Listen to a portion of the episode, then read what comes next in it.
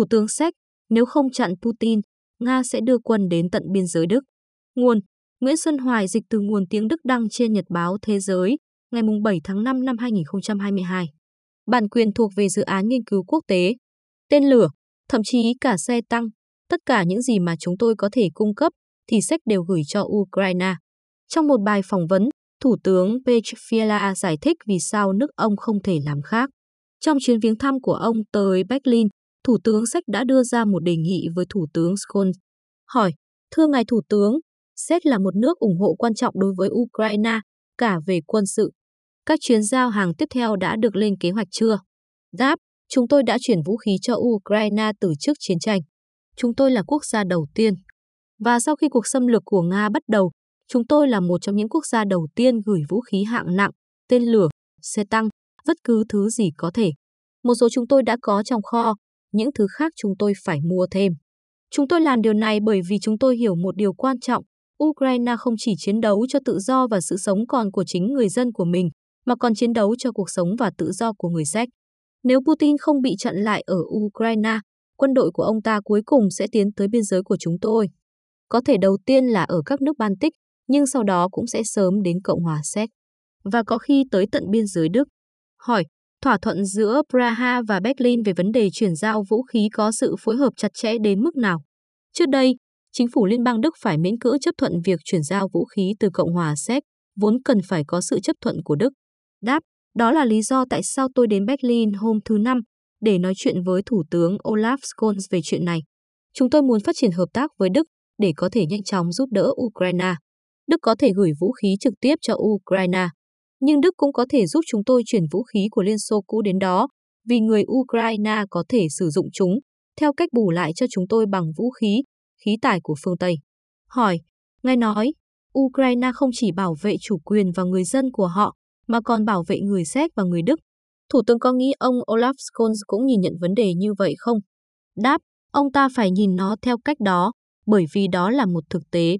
Putin đang gây chiến với châu Âu. Từ nhiều năm rồi, kiểu chiến tranh lai, thông qua thông tin sai lệch, bóp méo và cả các cuộc tấn công mạng và lặp đi lặp lại với lực lượng quân sự của mình. Putin công khai tuyên bố mục tiêu chiến tranh của ông ta, một châu Âu khác, giống như những năm 1990, tức là một châu Âu trước khi NATO và EU mở rộng, trong đó Nga một lần nữa muốn thống trị mọi thứ mà Liên Xô từng thống trị. 7 năm trước, Nga sắp nhập Crimea. Lúc đó tôi chưa phải là một chính trị gia, mà là một nhà khoa học. Tôi đã xuất bản về vấn đề này vào thời điểm đó và dự đoán phản ứng yếu ớt của các quốc gia phương Tây đối với hành động gây hấn này sẽ không đem lại hòa bình. Bởi vì đó là một tín hiệu cho Putin thấy phương Tây suy yếu và ông ta có thể lấn tới. Trong văn hóa chính trị Nga có một khía cạnh của chủ nghĩa đế quốc. Điều này dẫn tới nhiều nguyên nhân khiến tôi phải quan tâm với tư cách là một nhà khoa học. Nhưng là một chính trị gia, điều quan trọng hơn hết cần phải nhận thức được là nếu Nga không bị giới hạn trong một biên giới, họ sẽ luôn có ý đồ bành trướng. Hỏi, Bộ trưởng Ngoại giao của ngài trong một bài báo đã nói về chính sách xoa dịu đối với Nga. Trong bối cảnh của Đức, khái niệm xoa dịu là một lời cáo buộc đặc biệt gai gắt. Đáp, tôi không đến Berlin để đưa ra cáo buộc hay trách móc ai. Giống như nhiều người ở Trung Âu, tôi đang theo dõi rất kỹ cuộc thảo luận ở Đức. Và tôi hiểu rằng Đức rất khó để đảo lộ chính sách về nước Nga của mình chỉ trong vài tuần lễ. Trong nhiều năm, Đức luôn cố gắng thực hiện các thỏa thuận với Putin và phớt lờ mọi cảnh báo của chúng tôi. Đó là lý do tại sao tôi rất vui mừng khi Đức ý thức được rằng cần phải có lập trường kiên quyết chống lại chính sách xâm lược của Nga, tăng cường đoàn kết và thống nhất của cả châu Âu, phải hết sức rõ ràng và kiên quyết. Hỏi, ngài hiểu rõ khó khăn như thế nào khi đảo ngược chính sách của Đức đối với nước Nga? Ukraine dường như thiếu sự hiểu biết này. Kiev thậm chí còn khước từ chuyến thăm của Tổng thống Liên bang Đức chúng tôi. Đáp, tôi đã ở Kiev vào thời điểm Kiev bị quân đội Nga bao vây và thành phố bị pháo kích.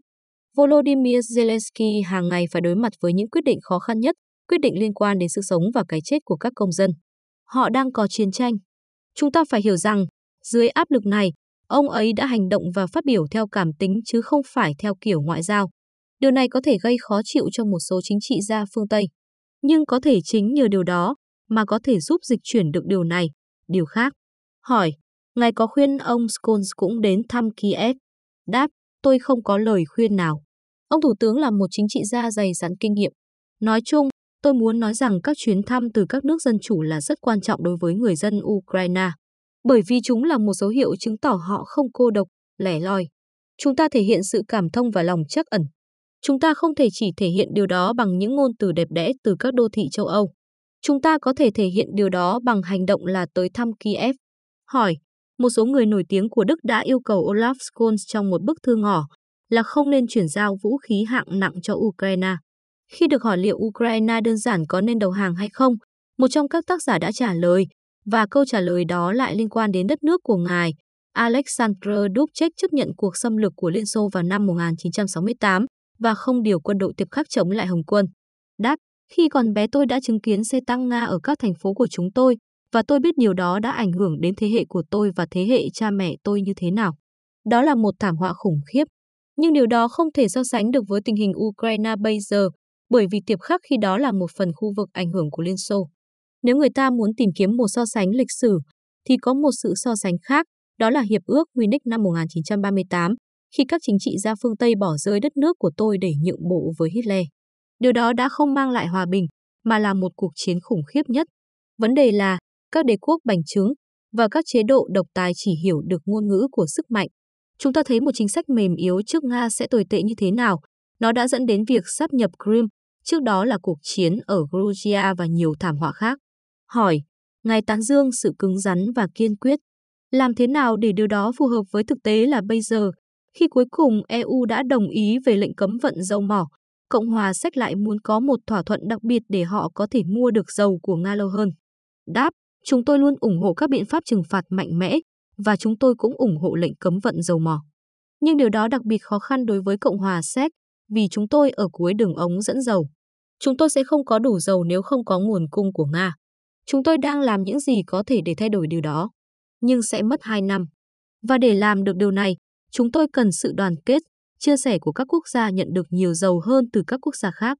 Hỏi, Thủ tướng Hungary Viktor Orbán dọa sẽ phủ quyết lệnh cấm vận đối với dầu mỏ, khí đốt, than đá. Đáp, đề nghị anh đừng lẫn lộn điều đó với chúng tôi. Đó không phải là lập trường của chúng tôi. Chúng tôi sẽ không chặn, chúng tôi chỉ muốn có sự đảm bảo nhất định về việc được cung cấp từ các nguồn khác. Về phần Oban, chúng tôi đang nói chuyện với ông ta trong nhóm Visegrad, gồm Séc, Slovakia, Ba Lan và Hungary.